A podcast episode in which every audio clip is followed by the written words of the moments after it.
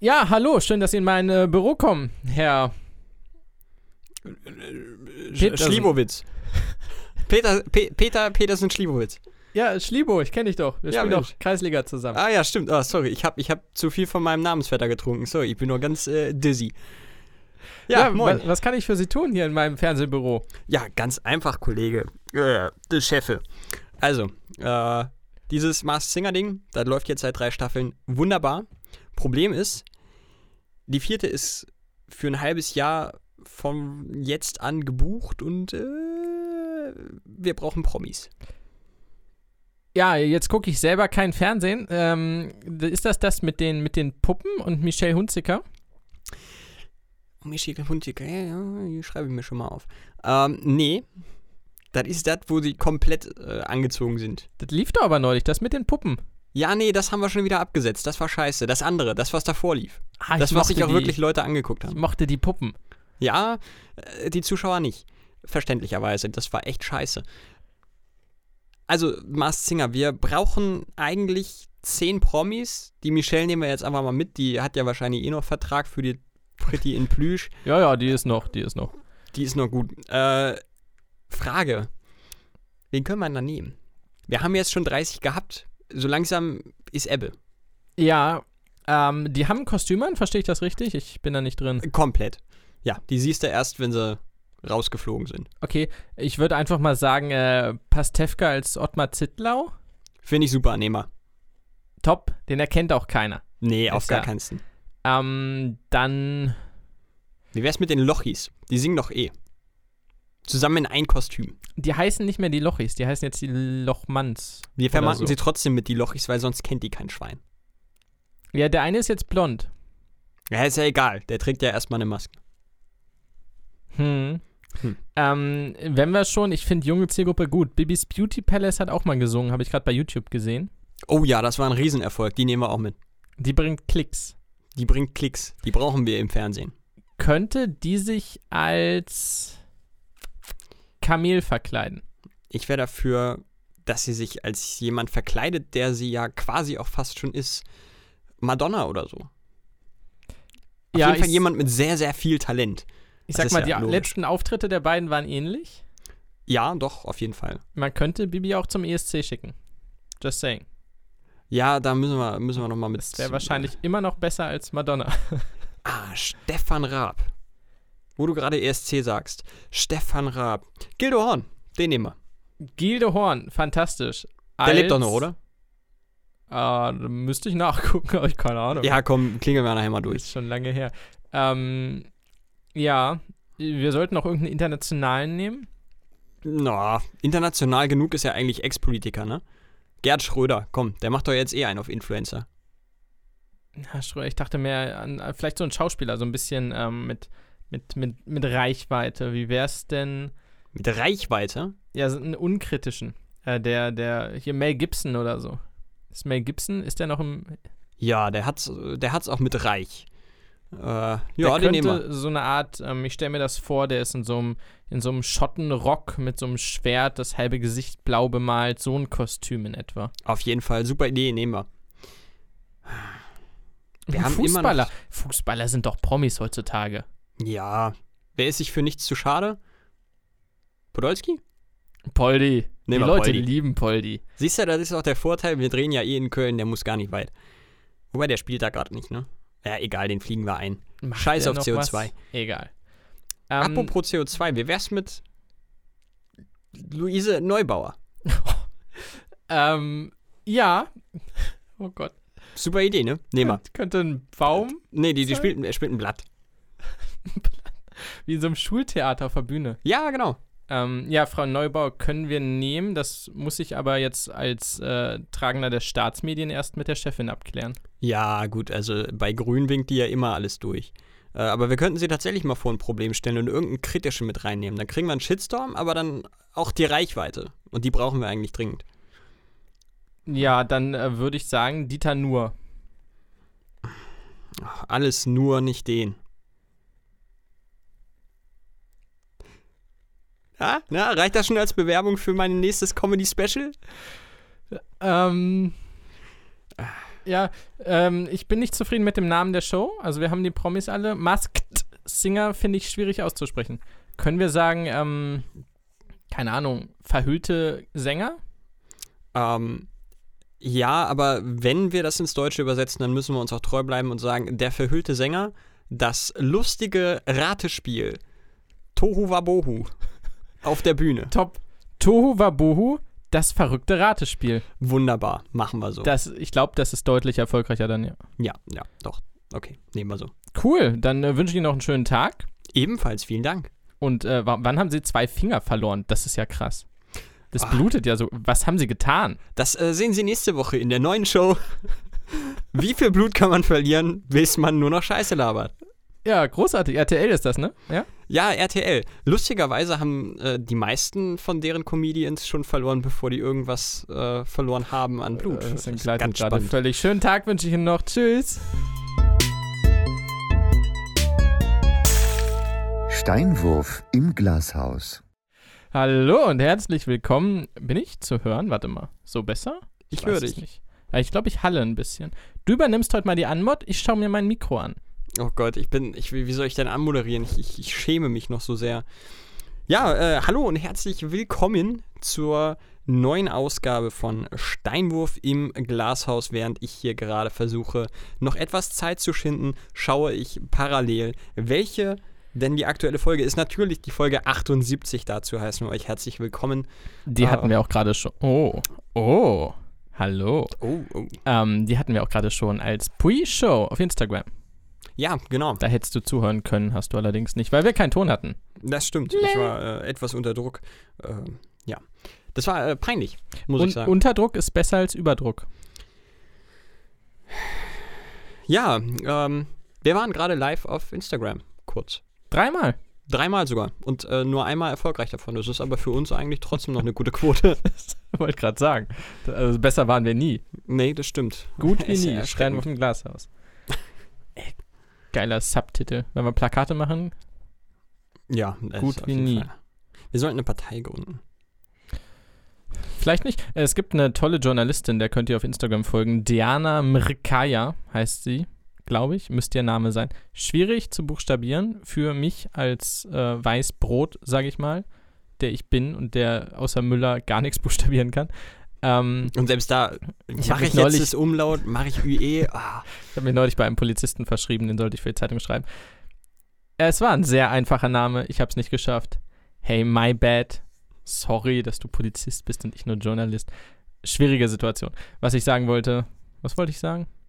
das ist eine sehr zerfahrene Folge. Ich bin aber tatsächlich auch noch ein bisschen aus der, aus der Bahn geworfen, ob unseres wirklich beschissenen Intros.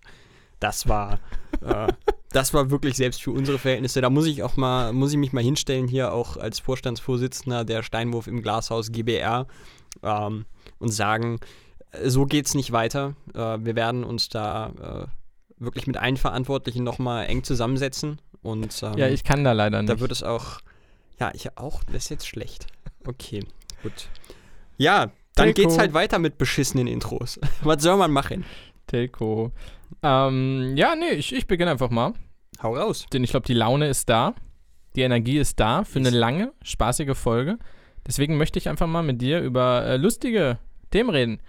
Ähm, ich habe mich ein bisschen eingelesen, das fand ich sehr spannend. Es gibt einen, einen Mann, der entwirft riesige Kapseln. Die sehen aus wie so kleine Raumschiffe. Vielleicht kann man sich, äh, wenn irgendwer mal Superman gesehen hat, in irgendeiner Version, Inkarnation, Superman wird immer mit so einer Raumkapsel auf die Erde geschossen und hat so ein Mini-Raumschiff, wo er als Baby drin ist. Ungefähr so sieht das aus. Und darin kann man sich töten lassen. Ist jetzt erstmal hart. Ist aber auf freiwilliger Basis. Also das soll Suizide verhindern. Das ist immer gut, ne? Also ähm, da kann man sich dann, dann reinsetzen, reinlegen und ich glaube, dann wird Stickstoff äh, in diese Kapsel quasi geschossen, also die Luft durch Stickstoff ersetzt. Innerhalb einer Minute verliert man das Bewusstsein, innerhalb von fünf Minuten ist man tot. Das soll irgendwie in Ländern angewandt werden, wo das eigentlich verboten ist, aktive Sterbehilfe, bla bla. Ähm, strange. Ich habe länger drüber nachgedacht, als ich es vorher gedacht hätte. Ja, das ist, äh, es ist ein unfassbar schwieriges und äh, beunruhigendes Thema, je länger man sich damit auseinandersetzt. Ähm, dennoch kann ich ja schon mal direkt spoilern. Ich bin Fan von, würde ich jetzt nicht unbedingt sagen wollen, aber ich bin äh, absoluter Unterstützer der aktiven Sterbehilfe, äh, weil das vielen Menschen ermöglicht, human und mit einem Minimum an Schmerzen aus der Welt zu scheiden. Ja, grundsätzlich, also wenn Suizid verhindert werden kann, ähm, ist es erstmal was Gutes. Ich meine, verhindert nicht im Sinne von, man soll verhindern, dass die sterben. Wenn ein Mensch sterben möchte, wenn er psychisch so fertig ist, dass er sterben möchte, gibt es im Normalfall bei allen Therapien nicht immer eine Lösung. So, manchmal will der Mensch einfach sterben, das war's.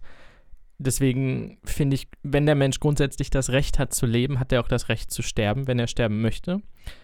Suizid ist meistens was sehr ekliges, sage ich mal, in der Hinsicht. Eklig nicht im Sinne von, okay, auch teilweise richtig eklig, aber im Sinne von, das nimmt noch deutlich mehr Menschen mit. Also, wenn der Unterschied ist, du stehst ähm, in dieser Kapsel, du verabschiedest dich von deiner Familie, lässt dich dann in den Schlaf Stickstoffen, keine Ahnung, wie das funktioniert. Ähm, das ist ja in Anführungsstrichen recht entspannt wenn du keinen Ausweg siehst. Die Alternative ist, dass du dich auf irgendeine Weise, sei es, ähm, meistens ist es Erhängen, habe ich neulich gelesen, was strange ist, weil das ist eine sehr grausame Art. Ähm, Elektroschocken, sonst was. Also deine Familie findet dich normalerweise und weiß davor davon nichts. Das zerstört, glaube ich, viel, viel, viel mehr Leben, als wenn du dich in dieser Kapsel verabschiedest. Äh, ja, äh, ich weiß nicht, ob man, ob man das Thema aktive Sterbehilfe auf Suizid oder auf Depressionen, suizidale Menschen münzen sollte, denn meines Wissens nach ist das wirklich eher selten der Fall, dass äh, aktive Sterbehilfe in den Ländern, wo es erlaubt ist, ich meine in der Schweiz zum Beispiel, äh, wirklich auch für suizidale oder depressive Menschen angewendet wird. Holland auch, ähm, oder? Kann gut sein, ja. Die sind ja eher liberal. Ähm, daher, da, da sehe ich das schon wieder eher differenzierter. Da bin ich, bin ich fast, ich will, dagegen will ich nicht sagen, aber äh, da sollte die Hürde doch tatsächlich sehr hoch sein und vorher muss das eigentlich von ein oder zwei, also zumindest für mein Verständnis sollte, da sollten da ein oder zwei, vielleicht sogar drei unabhängige äh, Psychologen erstmal ein Gutachten schreiben, bevor das wirklich durchgeht. Ist Weil das da so? Ist die, ob das so ist, weiß ich nicht. Ich hoffe, dass es so ist oder das wäre meine optimale Lösung ähm, wo ich äh, aktive Sterbehilfe als wirklich unfassbar gewinnbringend für, für alle Beteiligten sehe, ist es tatsächlich bei unheilbaren Krankheiten. Wenn absolut feststeht, dass die Person, die äh, davon betroffen ist, nur noch, sagen wir jetzt mal, drei Monate zu leben hat. Und diese drei Monate werden jetzt nicht so, wie man sich das im Film vorstellt. Ich schreibe eine Bucketlist und äh, arbeite die ab, sondern ey, von Tag zu Tag werden das mehr Schmerzen und ich kann immer weniger und ich warte eigentlich nur noch darauf, dass ich hier äh, sterbe. Dafür ist das die optimale Lösung. Weil wenn Sind, der Arzt ja. sagt, ey, das, das wird hier nichts mehr und der Patient sagt, ich quäle mich hier nur noch, dann kann er vielleicht in Würde sterben, kann sich den Zeitpunkt selber aussuchen und kann sich und allen Beteiligten echt eine Menge Schmerz ersparen. Sind zwei verschiedene Punkte natürlich. Ich finde aber nicht, dass mehrere Psychologen entscheiden sollten, ob man sich als schwer depressiver Mensch das Leben nehmen darf. Doch, weil du irgendwo eine gewisse Hürde setzen musst. Denn ansonsten hast du, glaube ich, viele Menschen, die sich das Leben nehmen, obwohl ihnen definitiv noch geholfen werden könnte. Über eine Therapie. Ja, also ich glaube, dass es die Therapien geben muss, aber nicht, dass ähm, eine außenstehende Person die Freigabe geben muss. Also, das ist jetzt erdacht, ähm, du musst irgendwie, keine Ahnung, zu fünf verschiedenen Therapeuten so die kompletten Programme absolvieren. Die reden ja auf dich ein, das ist klar, und äh, sprechen mit dir über das, was dich belastet und so, was extrem wichtig ist. Was ich aber nicht finde, also was nicht sein sollte, ist, dass jemand anders die Freigabe gibt, ob du sterben darfst oder nicht. Weil du findest im Zweifelsfall einen Weg, dich umzubringen. Ja, aber du, du nimmst denen natürlich irgendwo eine gewisse Hürde. Also es ist ein, ein ganz, ganz schwieriges Thema und ich glaube auch nicht, dass wir beide äh, genügend Kompetenz besitzen, da irgendwo eine, eine ordentliche Aussage treffen zu können. Aber gerade bei diesem Thema wäre ich tatsächlich sehr, sehr vorsichtig, äh, da die Hürde zu tief anzusetzen. Äh, ich möchte das auf gar keinen Fall verbieten, weil, wie gesagt, es ist nun mal auch ein, irgendwo ein legitimer Ausweg. Und äh, es ist erstrebenswert, wenn es da keinen Weg mehr drumherum gibt, sei es jetzt körperlich oder äh, geistig, äh, dass man das versucht, den Menschen so human wie möglich zu ermöglichen.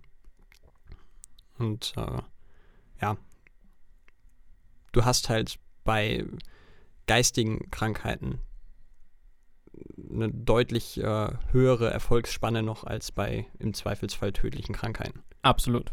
An dieser Stelle auch das Rad nochmal kurz zurückdrehen. Das ist natürlich keine Empfehlung. Um Gottes Willen, nein. Nein. Ähm, es gibt zu viele Möglichkeiten sonst. Es gibt sehr, sehr viel im Leben und sehr, sehr wenig im Tod. Ich glaube, so kann man das sagen.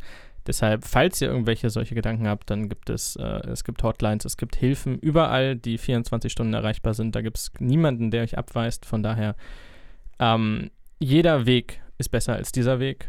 Hier, äh, weil das ein passendes Thema ist, hierzu auch nochmal ganz kurz der Hinweis: äh, ein ganz, ganz, ganz, ganz dicker Mittelfinger in Richtung Jens Spahn. Denn in Deutschland ist tatsächlich, äh, soweit ich das weiß, bei unheilbar kranken Menschen, bei sterbenden Menschen, bei denen äh, klar ist, dass sie wirklich nur noch leiden und nicht mehr viel Gutes zu erwarten haben, äh, ist auf Antrag äh, aktive Sterbehilfe erlaubt oder zumindest toleriert. Ähm, es gibt aber eine, eine Order an das äh, entsprechende Ministerium unseres Gesundheitsministers Spahn, äh, diese Sachen aufgrund seines christlichen Glaubens abzulehnen. Was tatsächlich verfassungswidrig ist, denn das Bundesverfassungsgericht hat diese Möglichkeit erst freigeschaufelt äh, nach ein paar Klagen.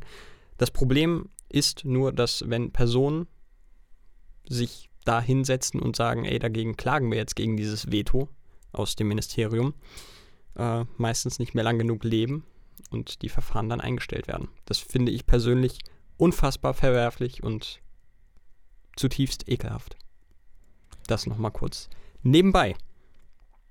Das war der politische Teil heute.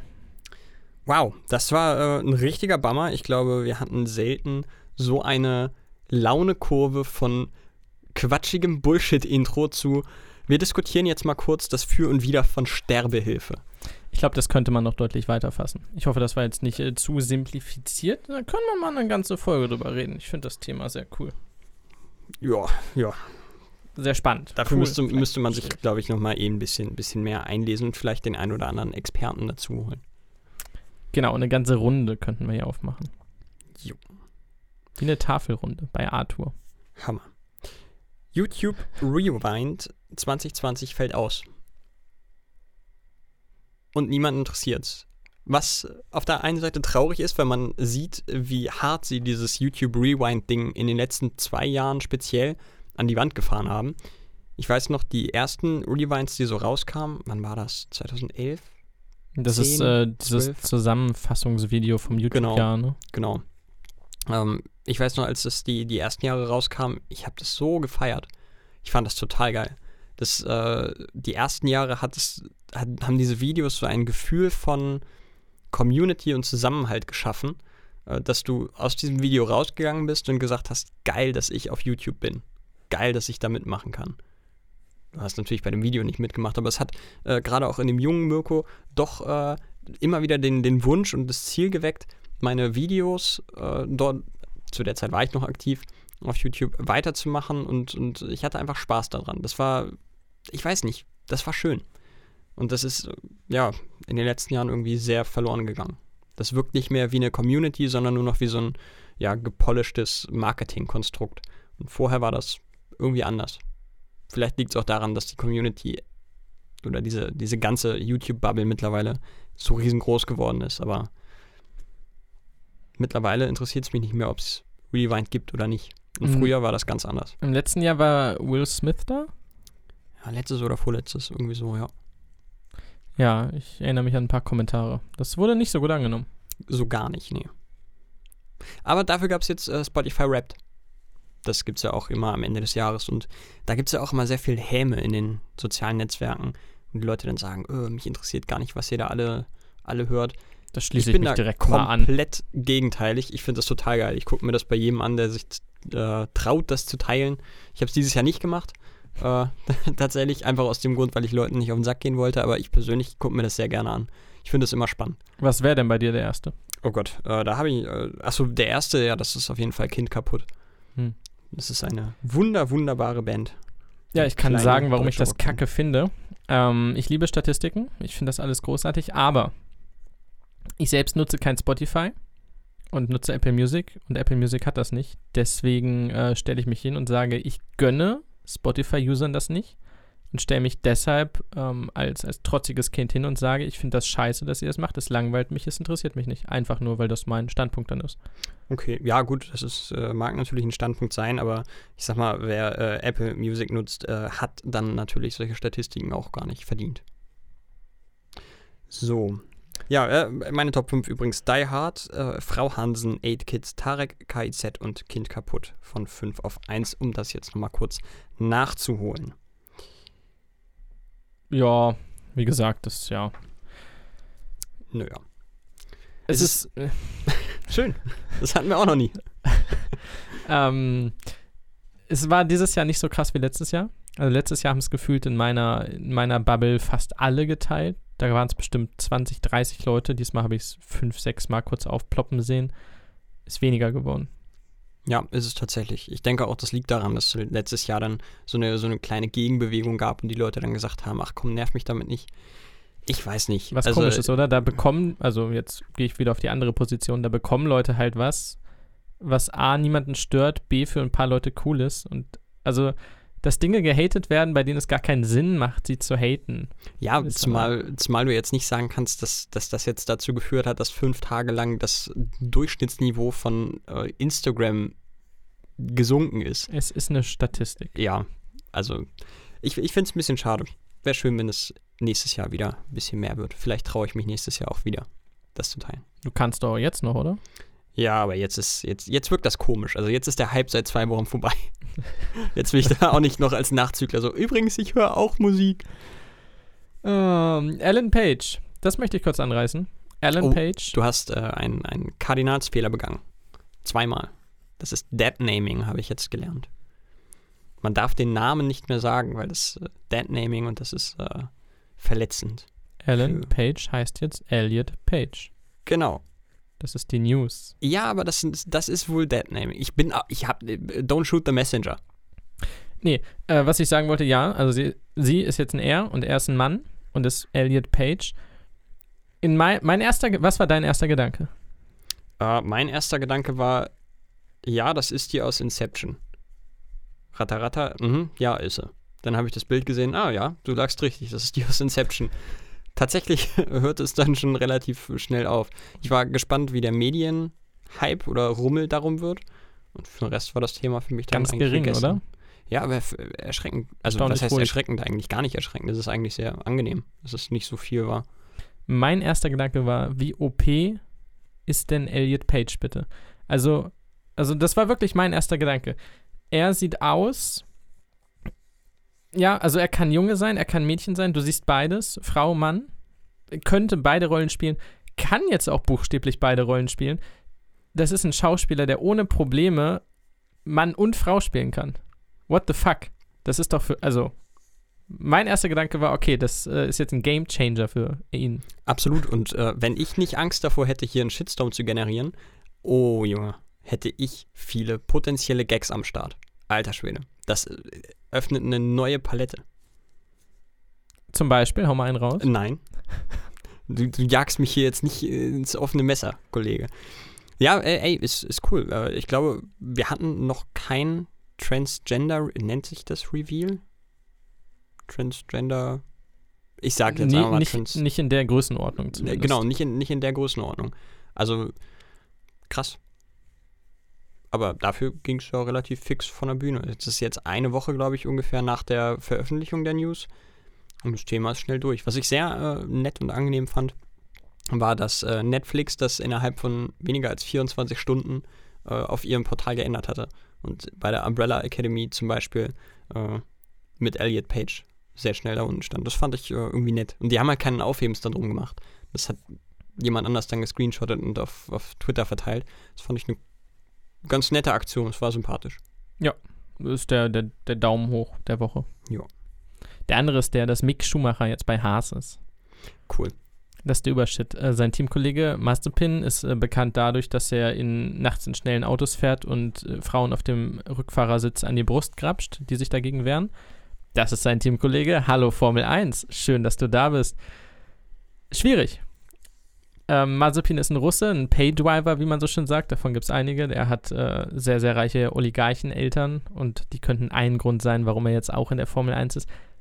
Wenn er in der Formel 1 ist, das ist gerade nicht so klar. Haas überlegt gerade noch, also das hat er in der Instagram-Story selber geteilt und dann schnell wieder gelöscht, aber war ein bisschen spät. Er saß im Auto, nachts irgendwie in irgendeinem Sportwagen, Kollege oder Kumpel ist gefahren und er hat einer Frau auf dem Rücksitz an die Brust gegrapscht die sich dagegen gewehrt hat. Am Ende gab es noch so, ja, das war aber Vertrauensmoment und das wäre alles okay gewesen. Marzipin hat davor, glaube ich, irgendwelche Leute noch mit dem Tod bedroht in der Formel 2. Richtig guter Typ. Mick Schumacher wird großen Spaß haben. Ähm, ja, das, also imagemäßig schon mal richtig top. Aber mega geil, dass ein Schumacher in der Formel 1 ist. Also, das ist cool. Wir hatten jetzt äh, George Russell, der aus dem schlechtesten Auto Williams in das beste Auto Mercedes gesetzt wurde für ein Rennen, weil Hamilton an Corona erkrankt war. Russell wäre, wenn sein Team nicht komplett verkackt hätte, instant Erster geworden, statt sonst 15., 16. Ähm, zeigt allerdings auch, wie krass unterschiedlich die Autos sind. Und naja. Bleibt abzuwarten, bleibt spannend. Coole Sache. Mick Schumacher. Das nur kurz dazu.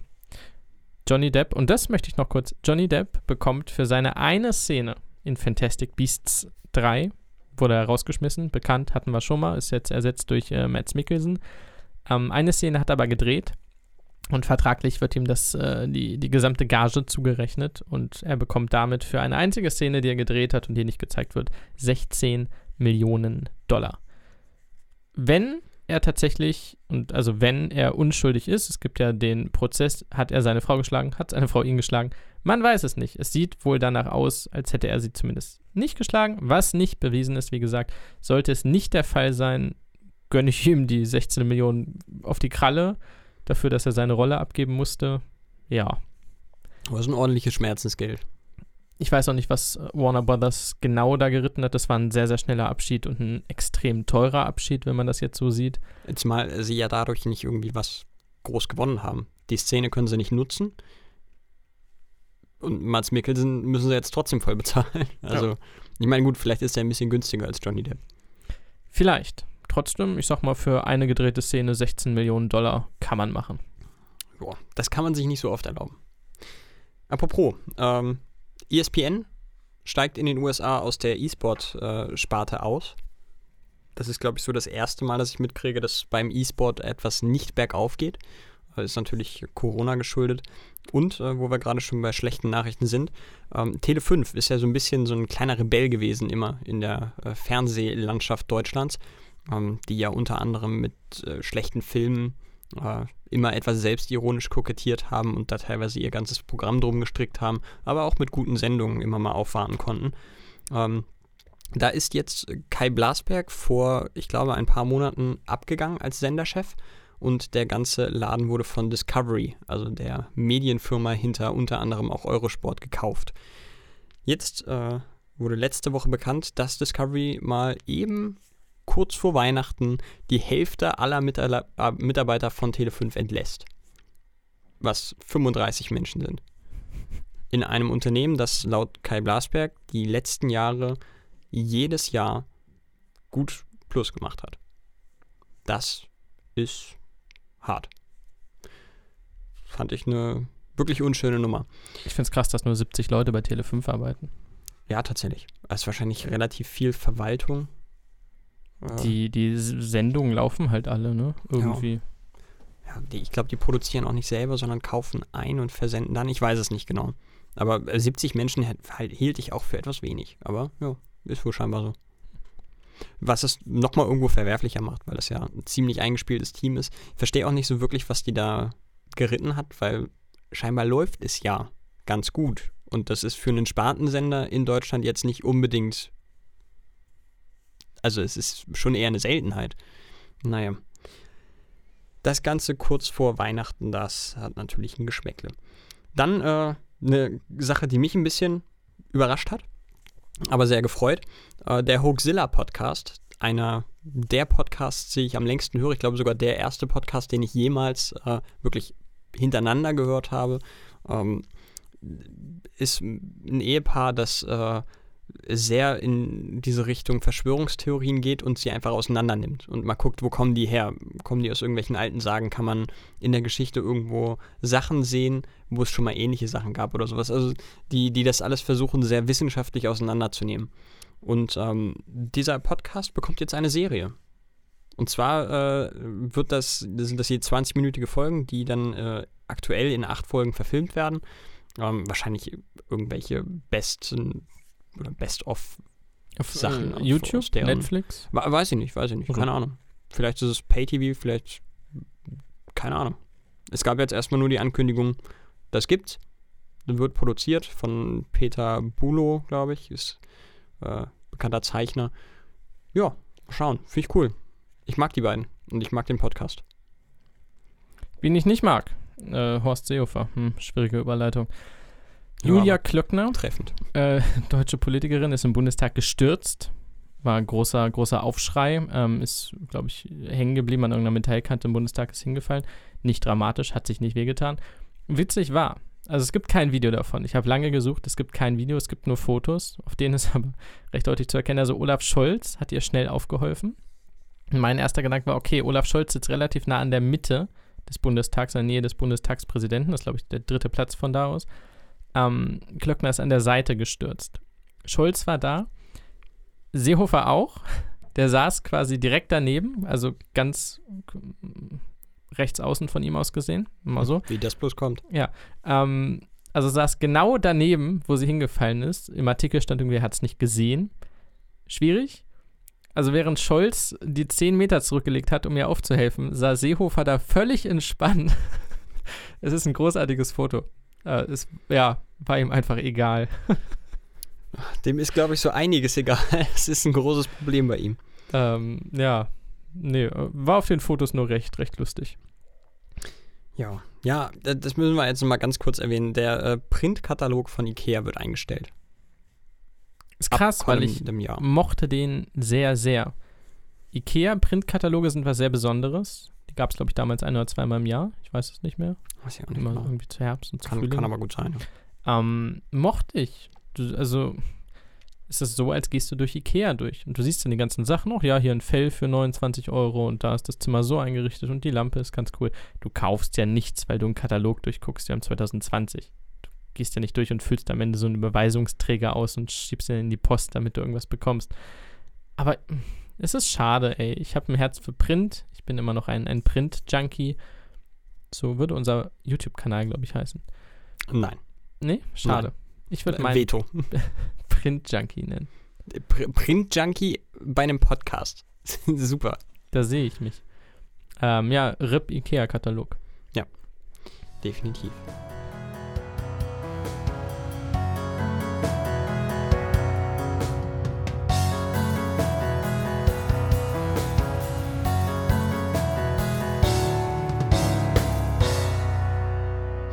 Disney macht bislang im vierten Quartal 2020 einen Verlust von ganzen 710 Millionen Dollar.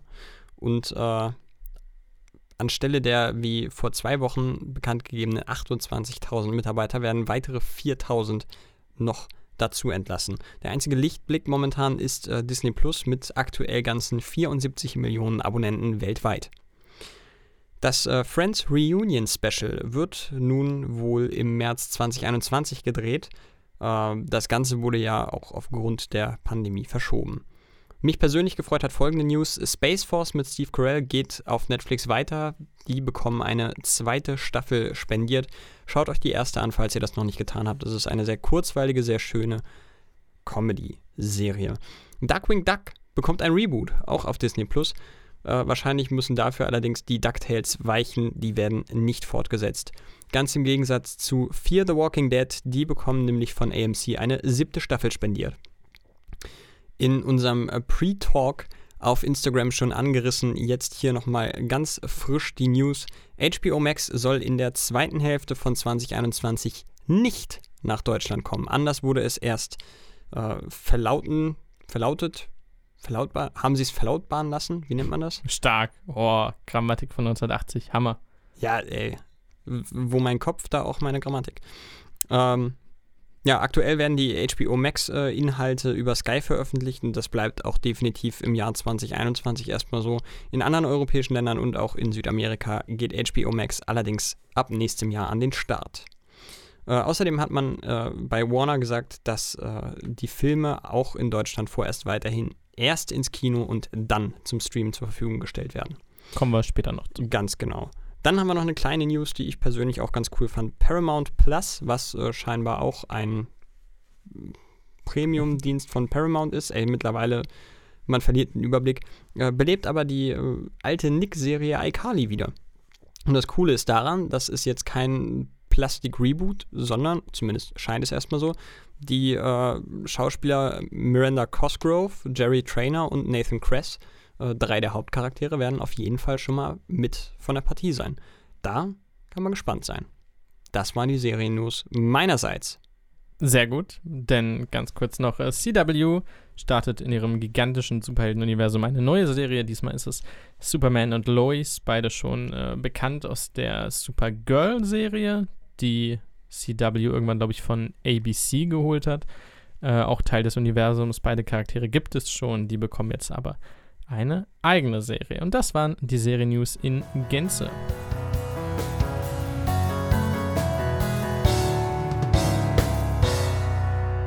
Es ist, äh, es ist krass. Also ich habe, in meinem Freundeskreis hören wir sehr, sehr viel KZ. Ähm, KZ war das, was mich, glaube ich, so ziemlich zusammen mit dem VBT damals überhaupt auf die äh, Schiene brachte, dass Deutschrap ja doch nicht flächendeckend scheiße sein muss. Und Chata. Ja, Chata hat das Ganze dann mit dem Arsch wieder eingerissen. Und ähm, ja, seit Urlaub fürs Gehören habe ich äh, ganz, ganz, ganz viel KIZ gehört. Das ist eine ganz tolle Gruppe. Nur war da seit 2015 albumtechnisch eher Funkstille. Und dann hauen die mir nichts, dir nichts einfach mal ein Album raus. Unter dem Motto, das Album zum Album. Sie hauen jetzt ein Album raus, um anzukündigen, dass sie Mitte Mai noch eins raushauen. Ich bin fast an die Decke gegangen. Und dann, ich hatte äh, letzten Freitag frei und war dann äh, nachts noch ein bisschen wach, war ein bisschen schön, was habe ich denn geguckt? A Half Man. Schön zum Entspannen. Und äh, auf einmal sah ich auf Instagram, dass KZ einen Post verfasst hat mit der Ankündigung, ja, wir gehen auf Tour 2022. Und äh, Blitzmerker, wie ich bin, habe ich natürlich direkt erstmal Karten gekauft. Ich bin echt gespannt. Ich habe äh, die noch nie live gesehen. Ich war sowieso noch nie auf einem Rap-Konzert live, immer nur Rock oder Metal. Ähm, ja, geil. Ich freue mich tierisch, weil äh, KZ sind Deutsch-Rap-Legenden. Das sind mit die besten, die es gibt in dieser Branche. Und ich äh, freue mich einfach sehr, sehr, sehr, die dann in äh, anderthalb Jahren live zu sehen. Ja, ich glaube, ich habe noch nie in meinem Leben ein Lied von denen gehört, aber ja, das ist ja, gemeinhin bekannt, dass du keine Ahnung von Musik hast. Jetzt ehrlich, das sind nicht die mit den Hosenträgern dann, ne? Also das Nein, ist tatsächlich das ist tatsächlich Kraftklub. Okay. Ja, was hat KIZ? Haben die irgendein Alleinstellungsmerkmal? Kleidung? Sie sind wirklich gut. Aussehen? Äh, gesellschaftskritische Texte, nehmen kein Blatt vor den Mund. Ja, ähm, haben alle heutzutage. Steht ja. Ja, aber ja, äh, Ey, haben alle du heutzutage. Du kannst Katar viel vorwerfen, er nimmt kein Blatt vor den Mund. Meistens sollte Ja, das in aber- Gefängnisstrafen enden, aber, aber nicht trashy. Also kein Bullshit. Also jetzt nicht, ich sag zweimal Hurensohn und bin jetzt edgy, sondern schon irgendwo überlegt. Ähm, ja, wahrscheinlich das bekannteste, weil äh, Mainstream war Hurra, die Welt geht unter mit Henning Mai von Anne Mai Kantereit. Das war aus dem Album von 2015. Ich denke mal, wenn du das nicht kennst, dann wirst du wohl die anderen auch nicht kennen. Und wir kommen zu unserem nächsten Thema. Und da geht es um das, was schon in der Pre-Show und in deinen Serien-News angeteased wurde, lieber Mirko. Nämlich darum, dass äh, HBO Max im kommenden Jahr 2021 alle Warner Brothers Filme, die im Kino laufen, zeitgleich bei sich in Amerika zumindest, ich glaube auch Südamerika, Ich glaube auch, ja. Und in Teilen Europas. Und in Teilen Europas äh, zeitgleich veröffentlichen wird. Dazu gehören unter anderem The Suicide Squad 2, Matrix 4, Godzilla vs. Kong, Mortal Kombat, äh, The Many Saints of New York, Dune, Space Jam A New Legacy, In the Height, Tom and Jerry. Oh, krass. Ähm, Blockbuster. Judas and the Black Messiah. Das klingt kritisch. Das klingt wie Mel Gibson. Ungefähr so. Damit wir aber äh, nicht, nicht zu wirr daherreden, haben wir uns einmal im Leben eine richtige Expertin geholt, die Melanie Koch, die aus rechtlichen Gründen nicht ihren Verlag nennen kann, aber sie kennt sich mit Film aus und ist Journalistin und das hilft unserem Podcast sehr. Hallo, Melanie Koch. Hallo, ihr beiden. Da ich ein bisschen, ich kann euch direkt an dieser Stelle schon korrigieren, denn das, was ihr da gerade gesagt habt, ähm, Guck. ist insofern falsch, als dass das zum Glück die Filme nicht in Europa tatsächlich direkt veröffentlicht werden. Also nur in den USA erstmal auf dem Streaming-Portal. Zum Da, Glück. damit korrigierst du eher Mirko als mich, wollte ich kurz sagen. Ich bin auch kein Journalist, Gut, ich kann Mirko, das gerne ging an dich. Vielen Dank, vielen Dank. Das äh, erhöht die Qualität des Podcasts immens. Guck mal, wir haben eine Kontrolle. Das hatten wir auch noch nicht. Nee, aber das haben wir bitter nötig. Ich glaube, das hört an dieser Stelle auch schon wieder auf, aber gut, habe ich gerne gemacht. Nee, äh, du, du als absolute Expertin auf dem Gebiet. ich übertreibe einfach mal komplett. Wie, wie wäre deine Einschätzung? Also glaubst du, das ist das Ende des Kinos oder es ist ein Kompromissschritt, der gegangen werden muss? Ja, schwierig. Also ich glaube, die Alternative, das ist ja auch gesagt worden, ähm, wäre es gewesen, die Filme tatsächlich komplett auf die auf Streaming-Portal zu packen und das wäre natürlich eine Vollkatastrophe gewesen. So versucht man Kompromiss zu gehen, aber ich glaube, es ist letztendlich nicht der sofortige Todesstoß fürs Kino, sondern vielleicht mehr so ein ähm, Tod auf Raten, also ganz langsam, weil sich die Leute ja jetzt auch ähm, damit anfreunden werden, die großen Blockbuster letztendlich zu Hause gucken zu können. Und ich weiß nicht, ob sie nach der Pandemie in der Lage sein werden, von diesen Sehgewohnheiten wieder abzusehen. Also wird sich zeigen. Also ich bin große Kinoliebhaberin, von daher hoffe ich, dass das Kino damit nicht jetzt ähm, dem Erdboden gleich gemacht wird. Ja, das äh, hoffen wir, glaube ich, alle. Ja, sind erschreckende Aussichten. Ich hoffe, dass diese, ich- dieser Zustand nicht so lange anhält, sodass die Leute sich gar nicht erst umgewöhnen können. Äh, Ich weiß tatsächlich nicht, wie geht euch das denn? Würdet, hättet ihr Lust, tatsächlich so einen großen Blockbuster euch zu Hause im Fernsehen anzuschauen, tatsächlich, und diese Kinoatmosphäre einfach mal beiseite zu schieben?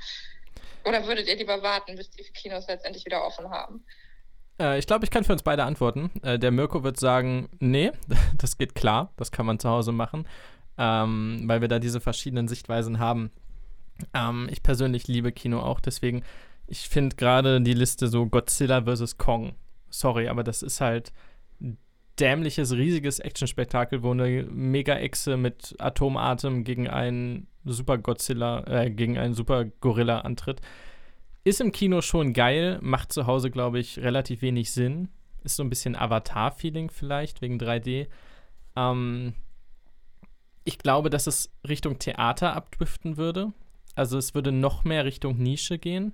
Du kannst ja auch zu Hause alles sehen. Du kannst ja Filme gucken, Serien gucken, Musik hören und so. Oder du gehst ins Theater, ganz selten, um so eine Performance zu sehen mit einem speziellen Rahmen.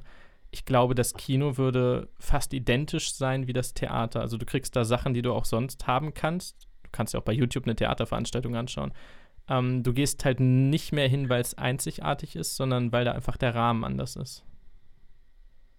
Ja, aber das ist, das ist tatsächlich ein interessanter Punkt, weil ähm, überleg mal, wie viele junge Leute gehen tatsächlich heutzutage ins Theater, wie viele junge Leute gehen ins Kino. Ich weiß nicht, ob, ähm, ob das Kino dann noch diese Anziehungskraft auf wirklich ähm, die nächsten Generationen hat oder ob die das dann wirklich nur noch zu Hause schauen, weil sie es eben so kennen. Weißt du? Also, Ja, ist halt das Problem, wenn, wenn das Kino irgendwann zwangsläufig aus dem Mainstream rausgerückt wird. Da verliert das Medium Film natürlich eine ganze Ecke an Bombast, aber solange sich das nicht in den Umsätzen niederschlägt, wird das wahrscheinlich ein Weg sein, der irgendwann zwangsläufig gegangen werden muss. Jetzt hat äh, Chris Nolan, glaube ich schon, war der allererste, der sich hingestellt hat und gesagt hat, das ist äh, dreckig, das ist respektlos gegenüber den Filmemachern und das könnte man nicht machen. Ähm, wie siehst du es denn, Melanie Koch? Wie siehst du das denn aus Sicht der, der großen Studios, aus Sicht der, der großen Filmemacher? Äh, also glaubst du, da ist noch diese, diese, diese Emotion drin, zu sagen, okay, ich mache den für die große Leinwand oder wird sich das in den nächsten Jahren eh so verändern? Ich meine, ich glaube, die Coen Brothers machen schon relativ viel für Netflix. Das, das wandelt sich ja, weil man da im Zweifelsfall größere Freiheiten hat, weil du mehr umsetzen kannst und so weiter, als wenn du jetzt bei deinem festen Riesenstudio bist. Mhm. Ich glaube, ähm, das ist tatsächlich regisseurabhängig, weil wenn du so Leute hast wie Chris Nolan, die dann da wirklich für brennen, Filme fürs Kino zu machen und dann mit Tenet eben auch großartige Filme letztendlich fürs Kino machen, ähm, die werden sich, glaube ich, nicht damit zufrieden geben zu sagen, okay, ich produziere jetzt für ein, ähm, für ein Streaming-Portal. Aber ähm, gleichzeitig ist es, glaube ich, für Warner jetzt auch der einzige Schritt, den die gehen können. Weil ich meine, es muss irgendwie weitergehen. Keiner von uns weiß, wie es im nächsten Jahr aussieht, wann die Kinos möglicherweise aufmachen, ob sie überhaupt wieder aufmachen. Und es ist ja produziert worden und die Filme stapeln sich da jetzt wahrscheinlich irgendwie zu Massen in den, in den Schubladen und wollen aber letztendlich auch gesehen werden, weil es muss ja auch letztendlich weiter ähm, produziert werden. Und auch ein Studio wie, wie, Warner ist letztendlich darauf angewiesen, irgendwann Geld zu verdienen. Und ich weiß nicht, ob die dann ähm, Unterschied machen, ob sie das Geld letztendlich durchs Kino verdienen oder ob sie das Geld tatsächlich durch so ein Streaming-Portal ähm, verdienen. Und mit HBO Max wird natürlich jetzt, also sie haben schon immer gesagt, es wird ein Gegner zu Disney Plus und Netflix da jetzt in die Startlöcher gebracht. Und ähm, mit diesen ähm, Blockbustern ähm, ist es halt wirklich auch ein Gegner auf Augenhöhe, muss man sagen. Und ich weiß nicht, ob das jetzt letztendlich nur ein Battle der ähm, Streaming-Portale wird, der uns da demnächst bevorsteht und das Kino damit eben dann total in den Abgrund ähm, geht.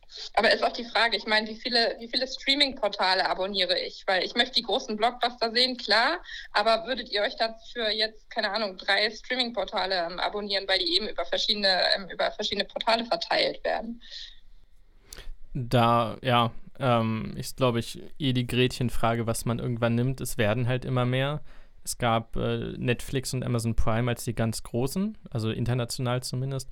Dann kam jetzt Disney Plus, HBO Max. Ich glaube, Warner Brothers macht einen eigenen für DC Comics auf jeden Fall. Ich weiß nicht, ob die generell einen großen machen. Äh, Paramount Plus hatten wir vorhin erwähnt. Ich glaube, in den USA gibt es noch Dutzende weitere. Ja, es gibt ja noch NBC, dann gibt es natürlich auch noch die nationalen mit äh, TV Now und Join. Äh, die auch noch ein Stück vom Kuchen abhaben wollen. Schwierig. Also ich glaube, die Übersättigung ist, ist eigentlich fast schon eingetreten. Wäre dann im Grunde so, als hast du ganz normales Fernsehen, nur dass du für jeden einzelnen Sender deine 10, 15 Euro bezahlst. Ganz genau. Und die Frage ist, wie lange kann man sich das überhaupt noch leisten? Ne? Das spielt dann auch da rein. Am Ende ist es wesentlich teurer, wenn ich mir dann mehrere Streaming-Portale ähm, leiste, als wenn ich jetzt mehrfach in der Woche ins Kino gehe. So ungefähr.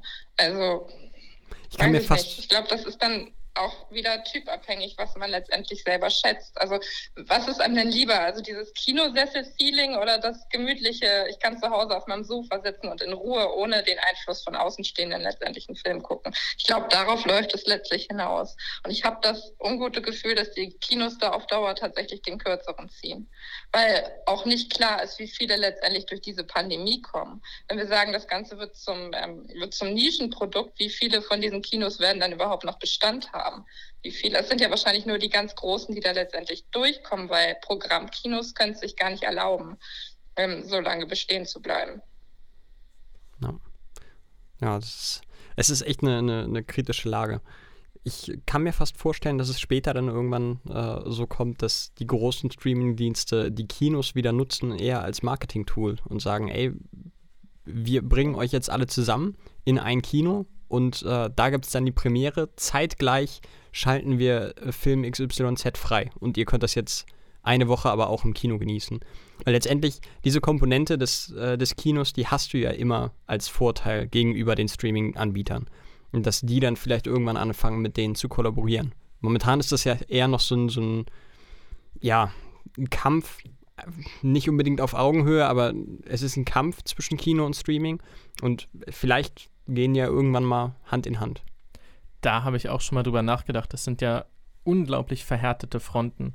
Es ist ja keine wie, wie Printzeitung und Online eine lange Zeit. Also wenn du mit einem Kinobetreiber redest, dann sagt er halt, ähm, die Streamingdienste machen uns kaputt oder die sind der, der große Konkurrent.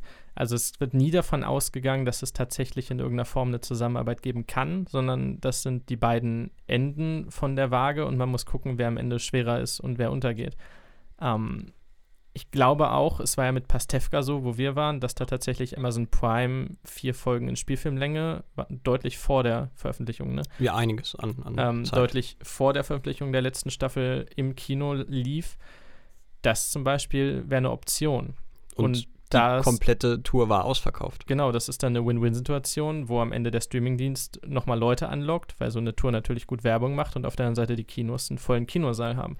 Also ich glaube, die Zusammenarbeit wäre irgendwann für die Kinos sowieso unerlässlich, aber vielleicht auch eher früher als später hilfreich.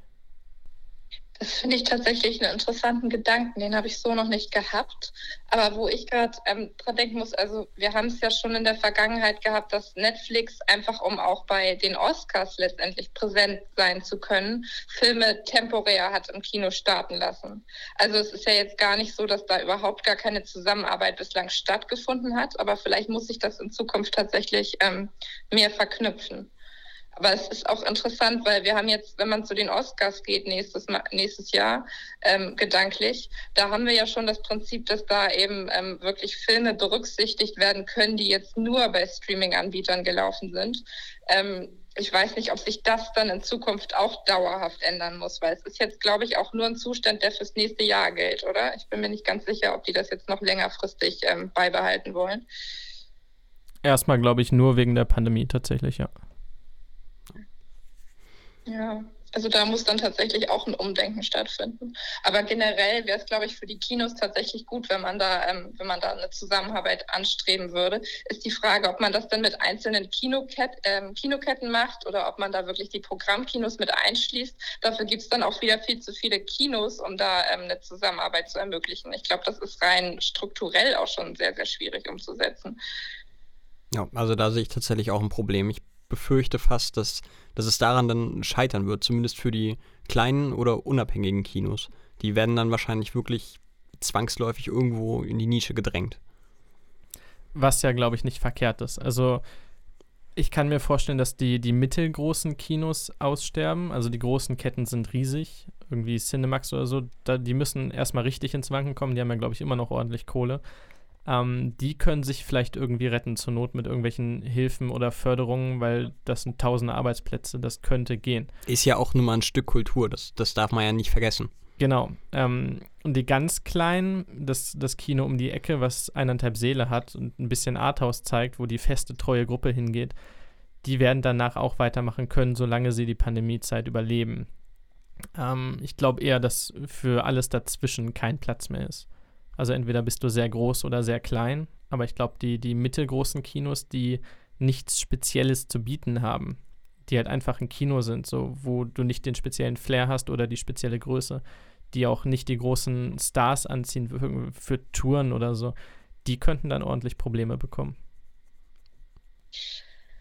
Hm, Ich glaube tatsächlich, Mirko mei- meinte ja gerade, dass die Großen dann eben überleben. Ich glaube, die großen Kinos werden ähm, tatsächlich dann in die Nische gedrängt. Also ich glaube, dass die ganz Kleinen auch nicht überleben können. Die können wahrscheinlich überleben, wenn die Großen sie schlucken. Weil wenn wir das Kino wirklich als Nischenprodukt beschreiben oder bezeichnen, dann ähm, sind es wirklich nur die ganz, ganz großen Anbieter, die da überlegen, überleben können, weil Netflix eben sagt, sie kooperieren jetzt zum Beispiel mit dem Cinemax oder mit dem UCI oder was es da sonst noch alles gibt. Aber ähm, wenn man jetzt wirklich ganz, ganz kleine Programmkinos hat, glaube ich, dass die tatsächlich an die großen Ketten angeschlossen werden müssen, um, ähm, um tatsächlich den Erhalt zu sichern. Aber letztendlich kannst du ja auch ein Programm als Kette, ein Programmkino schlucken und ähm, trotzdem dessen Flair erhalten. Also ich glaube, dass tatsächlich die Kinos da untereinander mit, äh, miteinander kooperieren müssen, um tatsächlich in der Form bestehen bleiben zu können. Aber ich glaube auch, wie du gesagt hast, Johannes, dass es dann nur eine Handvoll kleiner Kinos sein wird, die auf diese Weise überlebt und sich das dann tatsächlich auf die großen Ketten beschränken wird. Das glaube ich auch. Aber ähm, es ist Zukunftsmusik, ne? Wie es letztendlich kommt, kann keiner so wirklich wissen. Ich würde das gerne als Schlusswort nehmen, um Ja. diese halbstündige Debatte zu klären. Ich danke dir fürs Dabeisein Sehr gerne. und Ja. hab noch einen schönen Abend in diesem Fall, der noch ungefähr elf Minuten geht. Dann wird es ein Morgen. Genau, auch von, von eine meiner Seite. Und ich bin gespannt. Genau, ganz vielen Dank und äh, schönen Restabend. Mach's gut. Ciao. So, das, das war ein Hauch von Niveau. Ein, ein Hauch von Qualität. Und vor allen Dingen ein Hauch von Ahnung zu einem Thema. Das war auch mal schön. Das ist krass, oder? Ich glaube, ich nenne die Folge ein Hauch von Qualität. Oh, das ist schön. Das ist auch so ein bisschen, ein bisschen mystisch. Ähm, ist das ein vollwertiger, nee, ist das kein vollwertiger Gast, ne? Ich würde sagen, halbwertiger Gast. Ja, aber äh, da, da, ist, äh, da steckt noch Potenzial für, für spannende Diskussionen. Ich glaube, das sollte mal ein vollwertiger Gast werden. Vielleicht. So denn äh, So- Interesse besteht. So, sofern rechtliche Rahmenbedingungen abgeklärt sind. Ähm, so, wir, wir machen weiter, als wäre nichts gewesen.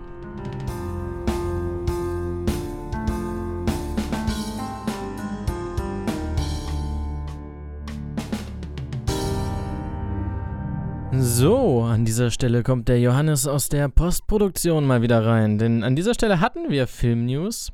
Dann hat sich aber Disney überlegt, wir revealen einfach alles jetzt, alle 72 Projekte für die nächsten 58 Jahre. Und damit war im Grunde alles hinfällig, was ich hier jemals ankündigen wollte. Da wir das äh, Produkt ja eh wieder ein bisschen umstellen, äh, wird es wahrscheinlich die letzte größere Filmnews sein, aber die hat es dafür in sich. Also ihr könnt euch entspannt zurücklehnen und äh, meiner Stimme lauschen, denn es ist so, so viel los, besonders was Superhelden und Star Wars angeht. Aber auch sonst gibt es noch ein bisschen was zu erzählen. Ähm, ich beginne mit, mit Warner Brothers. Klar, hatten wir vorhin die HBO-Debatte. Ähm, abgesehen davon haben sie aber auch noch ein paar Sachen im Angebot, nämlich das DC-Universum, was immer noch nicht ganz abgeschrieben ist. Es gibt jetzt die Überlegung, äh, der Flash-Film, der kommen soll mit Ezra Miller, soll im Grunde, ich sag mal, das Spider-Man 3 von DC werden. Auch wenn es, glaube ich, das Multiverse von DC vor Marvel gab, ist ja auch egal. Ein Film, wo alle zusammenkommen. Michael Keaton ist als alter Batman angekündigt und so weiter und so fort. Und auch Jim Carrey könnte zurückkommen als Riddler. Er ist bekannt aus äh, Mitte der 90er, aus dem dritten Batman-Film der 90er mit Val Kilmer. Da hat er den Riddler gespielt und das steht gerade zur Debatte, ob er wiederkommen kann.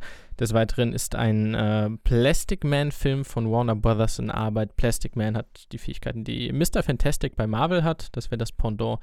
Nur ist das eher ein, ähm, ein Witz-Comedy-Charakter, der die anderen ergänzt im Normalfall. Und zu den Comics kann man noch sagen, ist jetzt keine reine Film-News, aber wir haben ja auch keine Buch-News. Mm, Tim Fox, das ist der Sohn von Lucius Fox, vielleicht bekannt aus den Dark Knight-Filmen. Lucius Fox wurde gespielt von Morgan Freeman. Sein Comic-Sohn Tim Fox soll in den kommenden Jahren der Comic-Batman werden. Also der, der Mainstream Bruce Wayne Batman soll erstmal abgelöst werden von einem neuen Charakter, der in die Rolle des dunklen Ritters schlüpft. Und das ist Tim Fox. So, wir kommen, und das ist jetzt ein, ein Tohuwabo. Disney hat ähm, alles rausgehauen, was sie hatten. Und sie planen viele, viele, viele, viele Dinge. Wir beginnen erstmal mit äh, den, den Superhelden.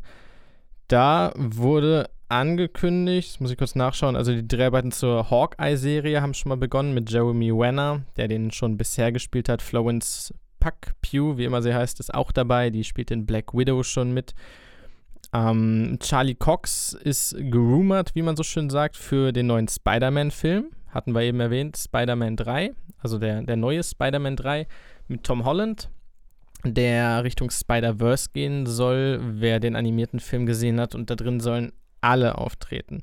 Wir reden schon von Tobey Maguire und Andrew Garfield, die letzten beiden Spider-Man, aber auch von deren jeweiligen Love Interests, also von Mary Jane und von Gwen Stacy, gespielt von Emma Stone und Kirsten Dunst.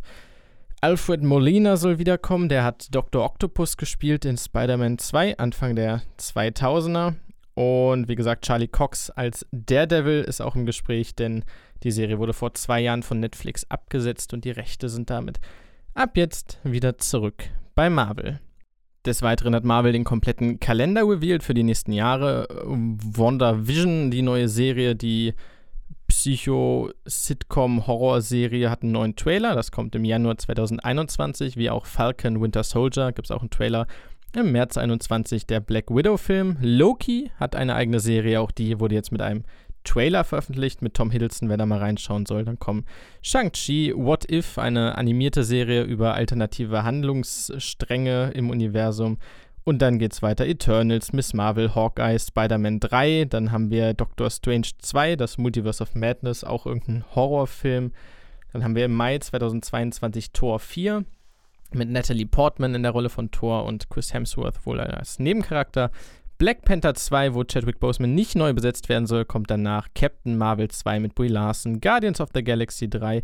Ironheart soll ein Reboot von Iron Man ungefähr werden. Wir haben Blade, wir haben äh, eine She-Hulk-Serie, auch die wurde jetzt offiziell angekündigt. Ähm, Guardians of the Galaxy als Holiday Special soll auch kommen, eine spezielle Variation, wie sie es auch schon mit Star Wars gemacht haben. Äh, der Moon Knight bekommt einen eigenen Film. Fantastic Four wurde zumindest angekündigt, für wann ist unklar. Secret Invasion, angekündigt in, in Spider-Man 2 mit äh, den, den Krulls, äh, die die Form verändern können und sich so einschleichen. Uh, Ant-Man and the Wasp, ich glaube Teil 3 ist es, Quantum Mania kommt auch zurück. I Am Groot ist ein Projekt, was angekündigt wurde. Und Armor Wars, Armor Wars soll äh, Don Cheadle zurückheißen in der Rolle des, des Iron Patriots, der War Machine, also des Iron Man Kumpels, wobei Iron Man ja nicht mehr ist. So, das ist das, was Marvel kann. Wir gehen rüber zu Star Wars, denn wenn ihr denkt, das war schon viel, dann äh, könnt ihr mal abwarten, was mit Star Wars passiert. So, äh, zunächst einmal wurde Hayden Christensen angekündigt für die Obi-Wan Kenobi-Serie, die demnächst kommen soll. Hayden Christensen hat Anakin Skywalker in den ersten drei Filmen gespielt, Episode 1 bis 3 meine ich damit. Und der soll zusammen mit Ewan McGregor wiederkommen. Wir haben einen neuen Film oder eine Filmserie, das ist noch nicht ganz klar, gedreht von Patty Jenkins, die gerade Wonder Woman gemacht hat. Äh, das wird Rogue Squadron heißen. Das ist die X-Wing-Staffel der Rebellen. Darum werden sich wahlweise Filme oder eine Filmserie drehen. Dann The Bad Batch, bekannt aus Clone Wars, ein eigenes Elite-Klon-Team. Auch das bekommt eine eigene Animationsserie, ganz stark im Stil von Clone Wars gehalten, also quasi ein, ein Spin-off von Clone Wars. Wer das gemocht hat, wird daran Freude haben. Lando Calrissian bekommt auch eine eigene Serie, höchstwahrscheinlich von Donald Glover gespielt. Eine Realserie. Uh, The Acolyte wird eine Serie sein, die ähm, in der neuen Zeitlinie spielt. Sie wollen ja eine neue implementieren, die ein paar hundert oder ein paar tausend Jahre vor der eigentlichen Handlung spielt. The High Republic heißt das, da kommen im kommenden Jahr auch jede Menge Bücher und Comics. Auch dazu wird es eine Serie geben. Dann haben wir Star Wars Visions. Das äh, ist eine Serie von animierten Kurzfilmen aus Japan, also die stark Richtung Anime gehen. Also eine ganz, ganz neue Stilrichtung. Cassian Endor, das ist der Pilot aus Rogue One, aus dem Film. Äh, auch der wird eine eigene Realserie bekommen. Und so geht es immer und immer und immer weiter. Star Wars Forever. So. Und das war der eine Teil. Kingsman kommt nämlich auch zurück. Der dritte Teil kommt ja bald. Der spielt in irgendeinem Weltkrieg. Also geht stark zurück in die Vergangenheit. Laut den Producern sollen aber noch sieben weitere Filme folgen. Das ist eine ganze Menge. Und eine TV-Serie. Das ist äh, solide, denn Kingsman ist bisher sehr, sehr großartig und da kann man sich noch freuen. Metal Gear Solid bekommt einen Film. Das ist schon länger gerüchtet worden. Oscar Isaac wurde jetzt aber als Snake bekannt gegeben, als Hauptcharakter. Der wird von ihm gespielt. Oscar Isaac bekannt als äh, Poe Dameron in den neuen Star Wars-Filmen, in den Sequels. Dann haben wir die Dreharbeiten zur Komödie Don't Look Up, die beginnen. Das wäre jetzt nicht weiter erwähnenswert, wenn die beiden Hauptcharaktere nicht gespielt werden würden von Jennifer Lawrence und Leonardo DiCaprio. Und wenn die dabei sind, kann man schon davon ausgehen, dass das ein besserer Film wird. Denn gerade DiCaprio nimmt ja nicht mehr jede Rolle an. Äh, zwei Todesfälle haben wir zu beklagen, wollte ich gerade sagen. Hugh Keys Byrne, wie ich ihn aussprechen würde, äh, ist gestorben. Der ist den Jüngeren wahrscheinlich besser bekannt als der große Böse aus Mad Max Fury Road. Und David Prowse ist gestorben. Der hat Darth Vader gespielt in den in der Originaltrilogie von Star Wars äh, steckte nur in dem Kostüm als, als großer muskulöser Mann mit einer kräftigen Statur. Allerdings ist er nie in Erscheinung getreten, denn seine Stimme kam von James Earl Jones und auch in Episode 6, als sein Gesicht am Ende revealed wurde, wurde ein anderer Schauspieler benutzt. Das heißt, David Prowse kam nie selber in Erscheinung, hat aber den ikonischsten Bösewicht aller Zeiten verkörpert. ist auch richtig entspannt. Es ist eine entspannte Runde, es ist kurz vor Weihnachten. Es ist auch, das müssen wir an dieser Stelle auch sagen, wenn ihr nach einer Stunde noch dran seid, die letzte reguläre Folge in diesem Jahr. Stimmt, die nächste Folge, die wir aufnehmen, denn Harry Potter ist ja schon vorproduziert, die nächste Folge, die wir aufnehmen, ist äh, der Jahresrückblick. Nicht das wahr? ist korrekt. Ich meine, er kommt kurz vor oder nach Weihnachten. Wir nehmen ihn kurz vor Weihnachten auf und er kommt kurz nach Weihnachten. Ich meine auch so, so in etwa haben planen. geplant. Blicken wir noch einmal zurück auf dieses ereignisreiche Jahr, bis Corona kam und dann nicht mehr so ereignisreich war, wird, glaube ich, eine schnelle Folge. Ja, wahrscheinlich. Ich bin, ich bin tatsächlich ein bisschen besorgt, dass ich nicht genug Inhalt finde, aber gut. Na, schauen wir mal. Vielleicht schneiden wir auch einfach alte Folgen zusammen. ja, äh, aber wo wir gerade bei dem großen äh, C-Thema sind, äh, es gab eine Umfrage von Vodafone und Civey, dieses Umfrageinstitut, I don't know. Ähm, und zwar gab es da das Thema, um sich von Corona abzulenken, schauen Zuschauerinnen und Zuschauer, Punkt, Punkt, Punkt.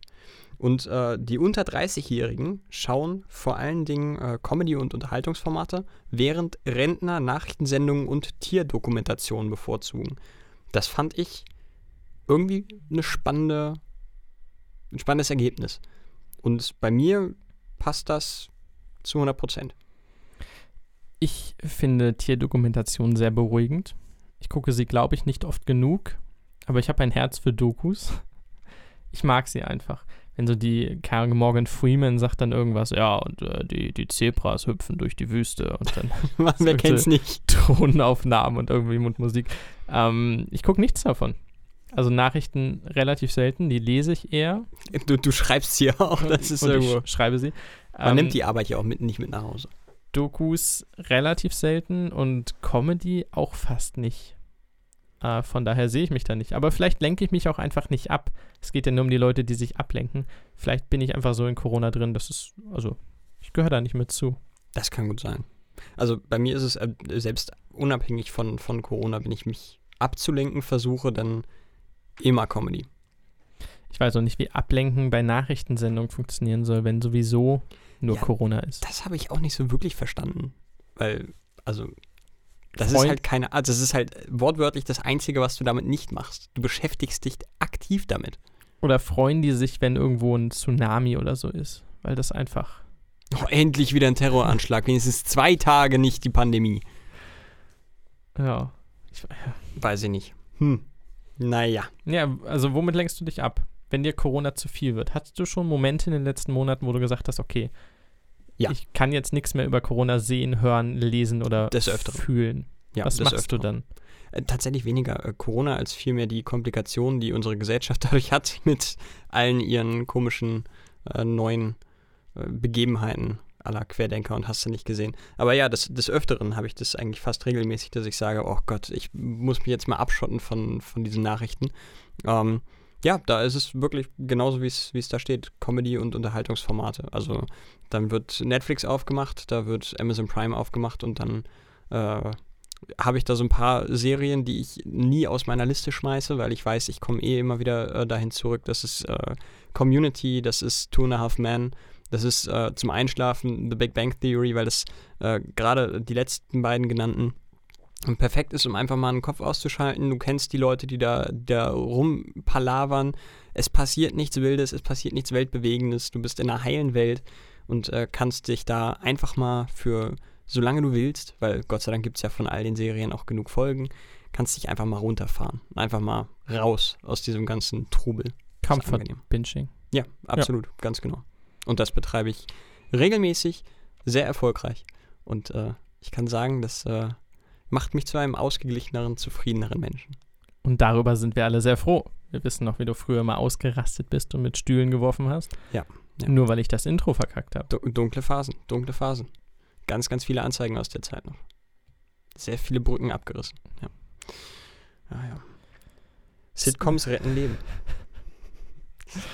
Äh, ich habe mir ein Spiel gekauft. Also ich war bei einem Elektronikfachmarkt meiner Wahl, die übrigens immer noch nicht die PS5 haben. Ich glaube, das dauert auch noch ein paar Monate. Ich glaube nicht, dass das, die, ja, ich wollte gerade sagen, dass das in diesem Jahr noch was wird, aber ja. Also ich setze es jetzt nicht mehr drauf an. Ich muss sagen, mein gröbster Hype ist verflogen. Ich hätte sie mir am Anfang geholt, wäre sie da gewesen. Jetzt nicht Hals über Kopf und ich muss sie haben, aber ich hätte gesagt, okay, sie ist da. Ich habe das Geld, komm, was soll's. Äh, jetzt ist so ein bisschen, ich schaue alle drei, vier Wochen ja sowieso mal rein in so einen Laden. Wenn sie da wäre, würde ich überlegen. Aber ich bin nicht mehr hinterher. Ich bleib dabei. Warte ein halbes Jahr mindestens. Und dann gibt es wahrscheinlich schon so langsam das erste Bundle. Da setze ich drauf, denn dieser hypergeile neue Controller ich sehe den Preis irgendwo bei 90 bis 100 Euro pro. Und ich würde gerne eine Konsole mit zwei Controllern haben. Äh, und ich habe keine Lust, mir für 500 Euro eine Konsole zu kaufen, um dann nochmal 100 Euro für einen Controller draufzulegen. Verständlich.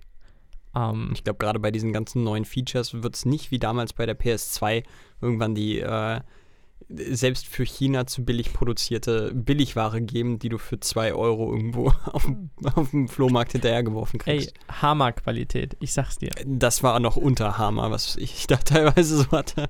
Also der ist dir quasi ja weggeschmolzen, wenn du den in einer halben Stunde bespielt hast. Ich hatte äh, einen Splitter, ich glaube von EA sogar, die haben den damals selber hergestellt. Also ein Adapter, den du an die PS2 anschließen konntest. Du konntest ja nur zwei Controller anschließen. Und an den konntest du dann wiederum vier Controller anschließen. Das hat dazu geführt, dass diese PlayStation 2, die ungefähr so groß ist wie ein Feuerzeug gefühlt, äh, ungefähr so laut wurde wie ein Presslufthammer. Es war unglaublich. Also das Ding hat gedröhnt aus dem letzten Loch und ist nicht einmal, also nicht nur einmal abgestürzt. Das war der Wahnsinn. Ich habe das Ding noch, aber wow. Ich weiß nicht, wie so ein Gerät diese das das muss man gesehen haben. Also die ist so ausgerastet. Meine Güte. Äh, Und meine PS2 hat einen Geist aufgegeben, weil ich zu oft DVDs drauf geguckt habe. Ja, die lief quasi auf 24-7. Naja. Dafür waren die, glaube ich, damals Gutes nicht Gerät. gemacht. Nee, Ich hab mir- Glaube ich auch. Ähm, ja, auch sieben Filme gekauft, die lagen dann irgendwie doch in meinem imaginären Einkaufskorb. Aber auch ein Spiel, nämlich Jedi Fallen Order. Wir haben neulich noch drüber geredet. Da kam ich schon ins Grübeln. Ein Star Wars-Spiel, was auch dem äh, neutralen Kritiker sehr gefallen hat, was relativ selten ist. Es ist ein hammergeiles Spiel. Also ich war lange, lange raus aus Singleplayern. Hatten wir auch neulich Red Dead Redemption, klar. Ich mag das Western-Genre. Black Flag habe ich damals gespielt. Vielleicht noch die Batman-Teile, das war's. Und jetzt habe ich mir gedacht, ich habe mal wieder Bock auf Singleplayer. Ich bin auch nicht der Einzige. Gab mehrere Studien jetzt, die herausgefunden haben, dass Singleplayer boom bis zum geht nicht mehr. Also wirklich, wirklich abgehen, während Multiplayer-Spiele eher so, ja, ich sag mal, konstant bis leicht äh, nach unten gehen. Mm, Wir reden unter anderem von, von Call of Duty oder so, was natürlich um 2012, 2013 das Spiel schlechthin war mit Battlefield, klar, online, Multiplayer. Das ist nicht mehr so. Man spielt jetzt lieber wieder alleine Stories. Ja, absolut. Und das, äh, ich war nie der große Multiplayer-Fan. Ich äh, fand es kritisch, dass ich glaube, wann war das so, gegen 2015, 16, schon die ersten Leute äh, den Abgesang gefeiert haben auf Singleplayer-Spiele und gesagt haben, Leute, Multiplayer ist, der Zu äh, ist, ist die Zukunft und äh, Singleplayer wird es dann ja so ein bisschen wie bei Call of Duty, so ja, wenn wir, wenn wir noch ein bisschen Zeit haben, gegen Ende hin klatschen wir euch da vielleicht einen Story-Modus hin für drei, vier Stunden Spielzeit und dann, ne, dann habt ihr das auch. Gott sei Dank nicht. Also Gott sei Dank geht es weiterhin in die Richtung, dass äh, tolle Singleplayer-Spiele weiterhin produziert werden. Ich habe gerade äh, ein Let's Play beendet zum Schauen von äh, Detroit Become Human und muss sagen, dass ich äh, absolut überwältigt bin, äh, ob der Story, ob der äh, Erzählqualität und der Art und Weise, wie deine Entscheidungen da teilweise wirklich gravierende Folgen haben. Ähm, und vor allen Dingen bin ich überrascht, dass das Medium, eigentlich, was heißt überrascht, aber ich bin, bin immer wieder erfreut, wie erwachsen das Medium Videospiele mittlerweile erzählen kann. Und dass es da in Teilen, Filmen oder Serien auch in nichts mehr nachsteht. Allein deshalb, weil die Immersion größer ist. Also du spielst ja buchstäblich deinen Charakter. Das heißt, wenn das Spiel lang genug geht, kannst du mit ihm bonden und du bist der Charakter. Das heißt, alles, was dem Charakter passiert, passiert irgendwie auch dir. Ähm, also ich glaube, dass es deutlich einfacher emotionalisieren kann, wenn es gut gemacht ist.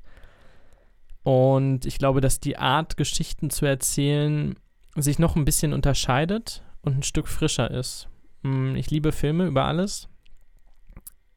Die meisten Filme wurden inzwischen natürlich auch schon zwei, dreimal erzählt, sage ich mal. Mindestens. Also die gewissen Story-Arcs sind bekannt. Und ich glaube, was Videospiele angeht, es ist ja immer noch eine relativ junge Branche. Und wir reden jetzt vielleicht von ungefähr 20 Jahren. Klar, davor auch schon, davor gab es großartige Spiele, aber 20 Jahren, in denen das jetzt richtig steil sich entwickelt hat.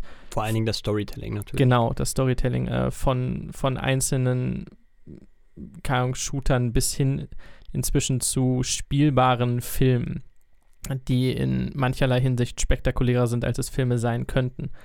Von daher, ich glaube, das ist noch nicht ausgelutscht. Das ist ein ganz großer Vorteil und es gibt sehr viele Variationen, das Spiel zu gestalten. Ob es jetzt Open World ist wie bei Assassin's Creed oder ob es äh, halblinear ist wie bei Jedi Fallen Order oder äh, was hat Witcher? Auch Open World, ne? Ja. Ähm, also die Art und Weise, wie du es erzählst, ist relativ variabel und dem sind wenig Limits gesetzt. Während du beim Film gucken musst, wie produziere ich es, kannst du es einfach animieren und du hast unendlich Möglichkeiten. Du kannst alles damit machen. Zumal wir ja nochmal eine weitere Ebene Immersion mehr haben bei zum Beispiel so Spielen wie Half-Life Alyx, die einfach in der Virtual Reality stattfinden. Und das mittlerweile auf einem fast schon erschreckend hohen Level. Du hast, also die Luft nach oben ist, glaube ich, deutlich größer. James Cameron versucht jetzt irgendwie noch 3D 2.0 oder so zu entwickeln. Ähm, irgendwann ist das Bild super scharf bei Filmen. Irgendwann ist äh, die Dimension die letzte ausgenutzt und irgendwann kannst du es halt nur noch über Geschichten machen, während, glaube ich, bei Gaming dass, die Tatsache, dass du aktiv dabei bist, dafür sorgt, dass du noch viel, viel Spielraum hast, was, was die Entwicklung angeht, was die tatsächliche Aktion des Spielers angeht, was man machen kann. Und ich habe Bock. Ähm, ich glaube, ich habe ein bisschen Blut geleckt. Ich werde das Spiel jetzt auf jeden Fall durchspielen, äh, weil es Star Wars ist. Aber es kann gut sein, dass ich mir danach noch zwei, drei hole. Bei jenem Elektronikfachmarkt ähm, war so ein bisschen vielleicht als, als kleiner Tipp nebenbei die, die letzte PS4-Generation im Ausverkauf so, und dann gab es unter anderem äh, God of War, das neue für 10 Euro. Ähm, Last of Us 2 für 10 Euro. Und ich glaube, wie heißt das mit der orangehaarigen Frau, die in so einer Dinosaurierwelt spielt? Ähm, Horizon Zero Dawn. genau. Auch für 10 Euro. Also wer jetzt zuschlagen möchte, ich werde den Laden nicht nennen, aber ihr könnt ja mal nachschauen. Es gibt Äh, ja nicht so eine riesengroße Auswahl in Deutschland an Elektronikfachmärkten. Ähm, nee, es gibt tatsächlich aktuell für sehr, sehr wenig Geld sehr, sehr großartige Spiele für die PS4. Also jetzt wäre der Moment, wer noch keinen Bock hat auf PS5, kein Geld oder keine bekommt, einfach mal reinzuschauen, denn auch die PS4 hat fantastische Sachen zu bieten. Oh ja, definitiv. Und apropos Spiele und zu bieten, da hast du doch was mitgebracht.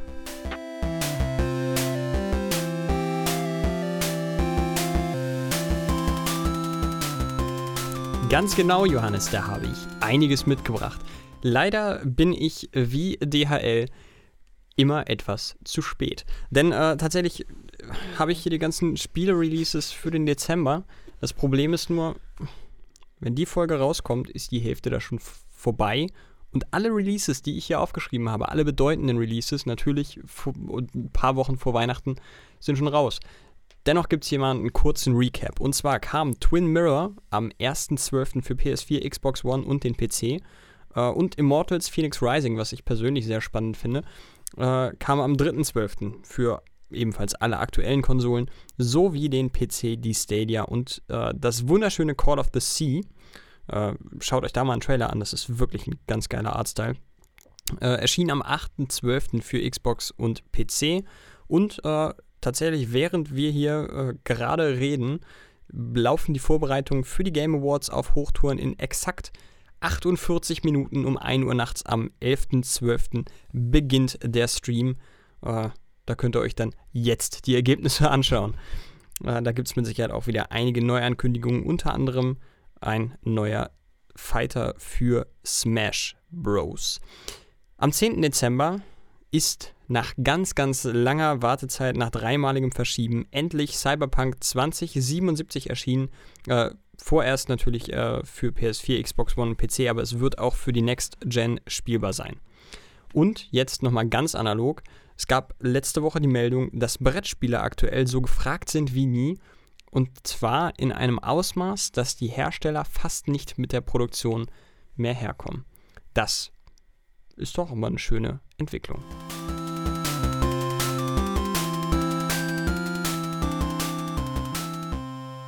Äh, ich habe auch noch zwei News, aber die äh, klammer ich mal aus, denn sie sind mehr Diskussionsthemen. Zum einen, Red Dead bringt eine Online-Only-Version raus, so wie GTA. Heißt es nur GTA Online? Ja. Ja. Äh, GTA 5 halt der, der Online-Modus. Auch Red Dead macht das jetzt, was erstmal auf geteiltes Echo stieß. Denn der Online-Modus von Red Dead Redemption ist, äh, wie kann man das sagen, scheiße. Ja, im Grunde scheiße.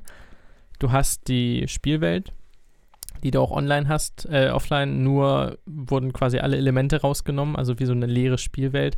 Du kannst ein paar Kopfgeldjäger-Missionen machen, aber dass es wie bei GTA ist, dass du unfassbar viele Inhalte neu bekommst. Also wer GTA Online spielt, der bekommt ja fast wöchentlich irgendwas Neues, irgendwelche Missionen, Heists, teilweise neue Welten, Autos, Inhalte, bis zum geht nicht mehr. Red Dead hat noch gar nichts. Also du kannst wirklich fast nichts machen in dieser Welt. Inzwischen ist, glaube ich, sind zwei, drei Kleinigkeiten dazu gekommen. Aber wenn du das vergleichst mit dem, was du offline machen kannst, ist diese Welt halt tot. Was äh, sehr frustrierend ist. Dass sie jetzt das Ganze als Online-Only-Version rausbringen, ich äh, würde mich fast vorsichtig freuen, wenn das heißt, dass die tatsächlich Inhalte liefern. Wenn es jetzt dabei bleibt, ist das ein weirder Move, weil das echt nix ist. Ja, Wäre komisch. Also ich verstehe nicht mal ansatzweise den, den Drive dahinter, jetzt aus Konsumentensicht, mir eine Online-Version eines Spieles zu holen und den Singleplayer nicht. Das passt wieder auf die Diskussion, die wir eben schon hatten. Daher finde ich sowieso sehr, sehr schwierig, mich da rein zu versetzen. Aber. Bei GTA könnte ich es fast nachvollziehen. Ja, aber ganz im Ernst, wenn du, wenn du GTA Online feierst, dann würde es sich für dich auch lohnen, einfach beides direkt zusammen zu kaufen. Weil dann feierst du sicherlich auch den, den Singleplayer-Part. Apropos, äh, GTA hat eine neue Mission, einen neuen Trailer veröffentlicht für eine neue Mission. Du bekämpfst irgendwie so einen Drogenboss und musst den auf irgendeiner Insel hochnehmen. Interessante Sache, haben sie einen Trailer rausgehauen. In diesem Trailer waren in einem Frame oder in ein paar Frames Koordinaten zu sehen. Der geneigte übertriebene Reddit-User, wer auch immer Internetbenutzer, hat diese Koordinaten natürlich sofort überprüft. Dabei landet man an einem Ort in Virginia, USA. Virginia beginnt übrigens mit VI. VI. Fiel mir auch gerade ein, ja. Ähm, und was man sieht auf diesem Bild, wenn man dann auf Satellit wechselt, ist äh, eine Straßenanordnung im Gebirge, die aus der Vogelperspektive ebenfalls VI anzeigt. VI römisch für 6 und äh, die, die Mutmaßungen schießen hoch, dass das äh, Rockstar macht das, ne? Ja. Äh, Rockstars erster kleiner, kleine Teaser-Andeutung ist für GTA 6. Also, es wäre fast schon zu leicht für Rockstar, aber es, es geht so in die Richtung, also das würde ich ihnen zutrauen, dass das so die Art und Weise ist, wie sie das zumindest versuchen zu leaken, so ein bisschen. Ähm, es wird langsam Zeit, zumindest anzukündigen, dass äh, GTA 6 in Entwicklung ist. Das ist ja bislang auch noch nicht passiert. Dass es einen Nachfolger zu dem erfolgreichsten Spiel, finanziell erfolgreichsten Spiel der Geschichte geben wird, ist wahrscheinlich nicht sonderlich kontrovers. Ähm, das ist auch unfassbar also ich glaube, es gibt vielleicht nach Half-Life 3 kein Spiel, das so sehr erwartet wird. Das Einzige, was vielleicht noch dran kommt, ist die Elder Scrolls 6, aber ich, ich glaube sagen, nicht was mal machen die eigentlich? Wann oh, kam das, das letzte? Das war doch 2005 das war, gefühlt. Nee, das war 2011. 11.11.11. 11. Ja gut. Und zwei Jahre später, 2013, kam GTA 6 raus, äh, GTA 5 raus. Also, die sind beide mittlerweile schon alt, kann man so sagen. Gerade für Videospiele ist das schon eine ordentliche Nummer. Ähm, ja, äh, geil. Also ich hoffe, dass das irgendwie stimmt. Es sind ja heute Nacht die Game Awards. Wer weiß, wer weiß. Vielleicht gibt es da ja, wahrscheinlich nicht. Ähm, es wird ein paar Ankündigungen geben, aber ich glaube nicht, dass GTA 6 dabei sein wird.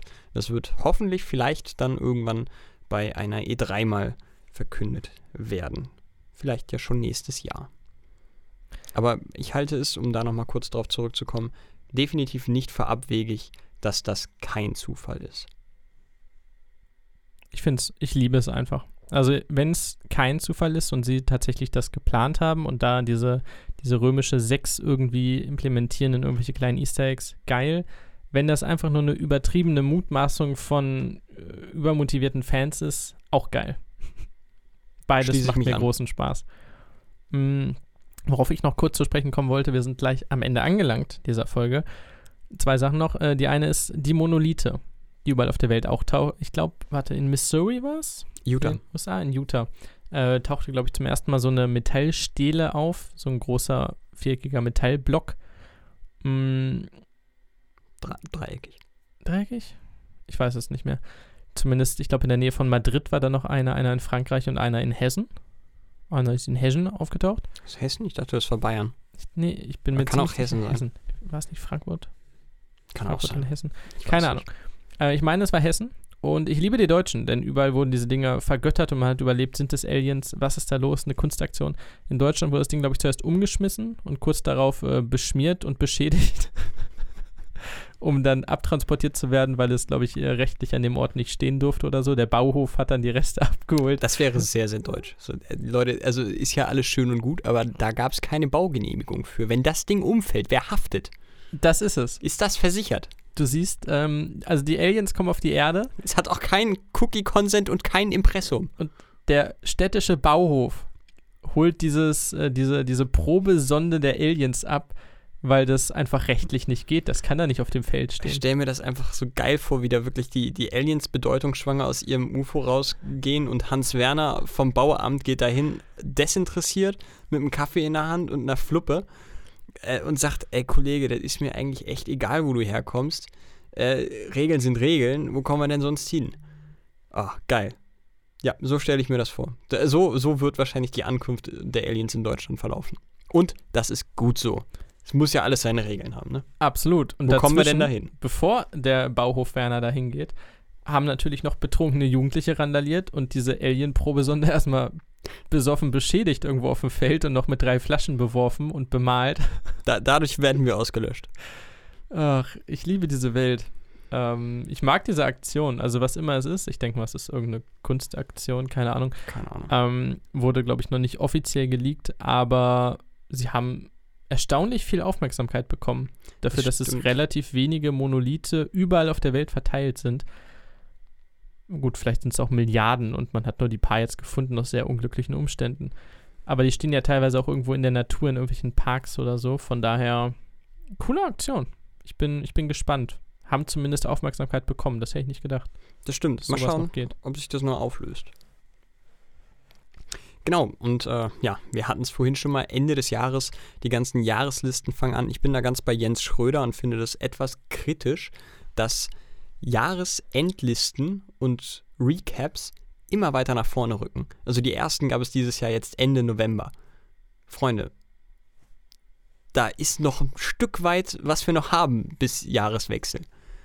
Ich meine, irgendwo kann ich verstehen, dass viele Leute nicht unbedingt Anfang Januar nochmal Bock haben, sich zu sagen, ach komm, jetzt schauen wir nochmal, was letztes Jahr war, sondern dass man das auf Ende November packt, kann ich vollkommen verstehen. Vielleicht auch noch auf Mitte November, damit du nicht ganz in diese Silvester, Neujahrs, Weihnachtsschiene rutscht.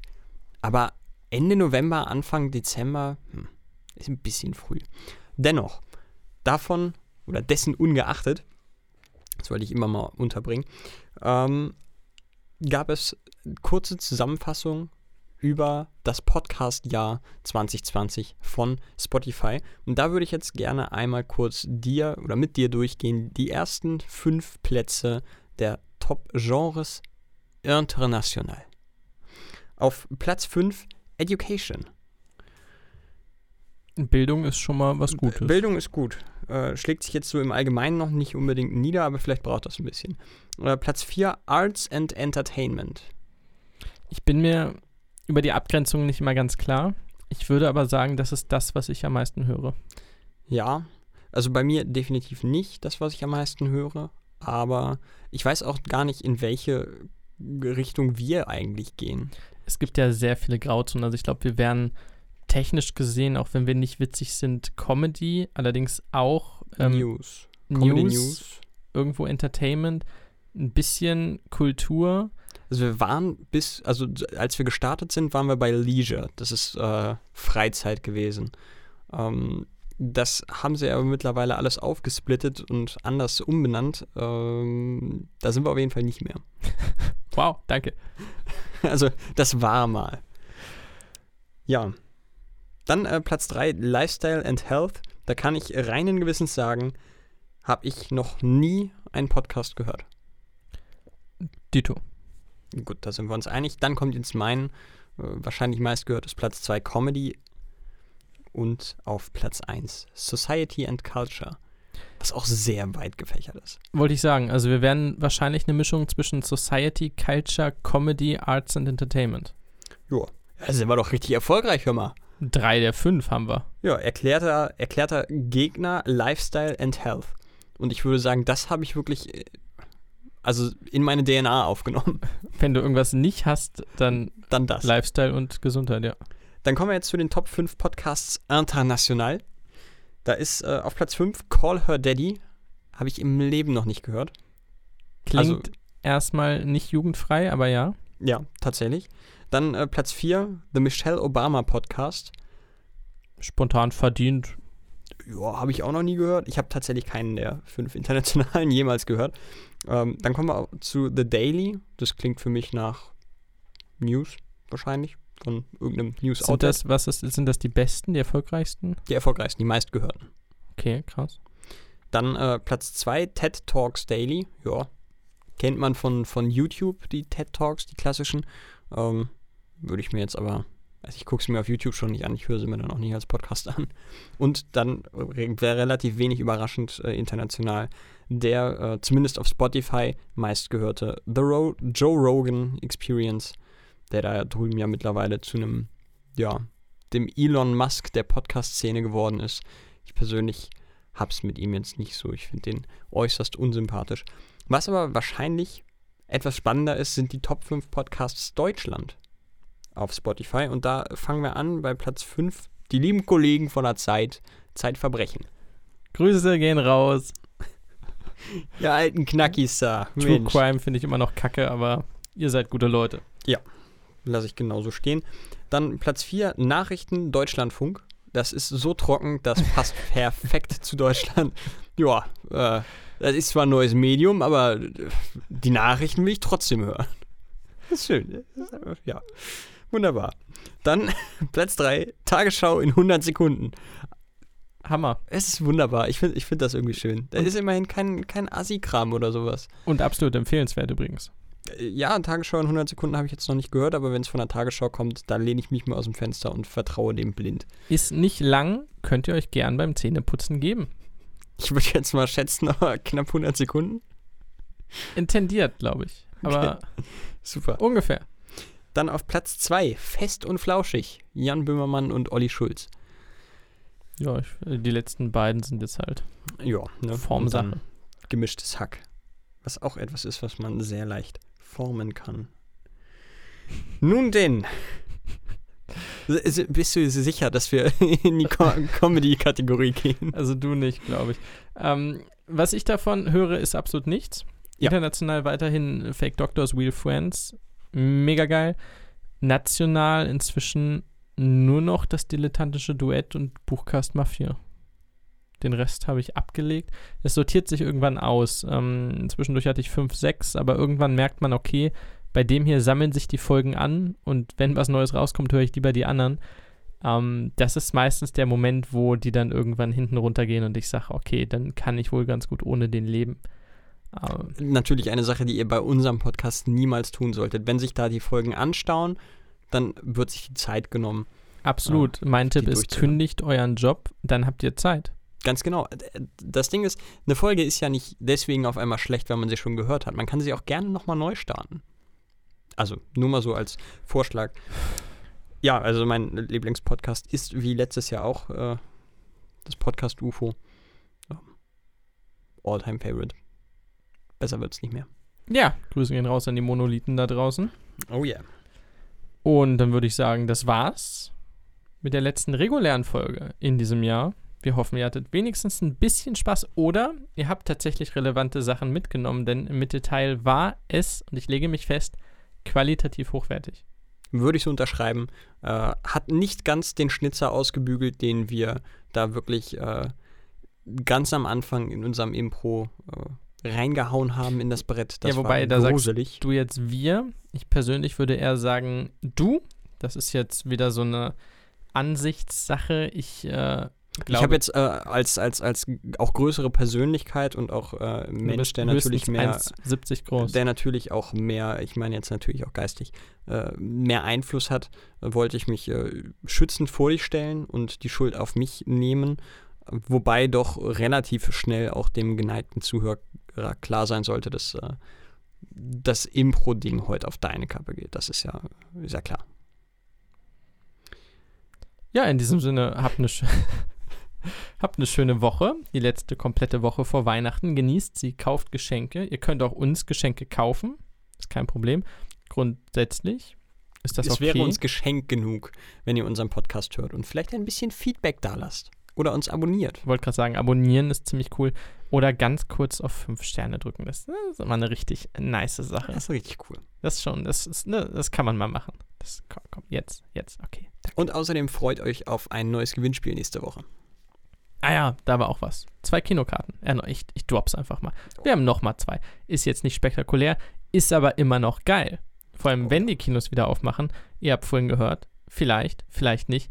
Wer weiß das schon. Wenn die Kinos wieder aufmachen, dann habt ihr zwei Freikarten. Und ganz ehrlich, Kino ist teuer, ja, darüber kann man streiten, aber umsonst ins Kino zu gehen, ist eine ziemlich geile Sache. Und das könnt ihr mit uns und dem Tega Filmpalast, also schaltet nächste Woche wieder ein zum allerletzten Teil von Harry Potter und der Feuerkelch. Bis dahin macht es gut. Haut rein. Ciao.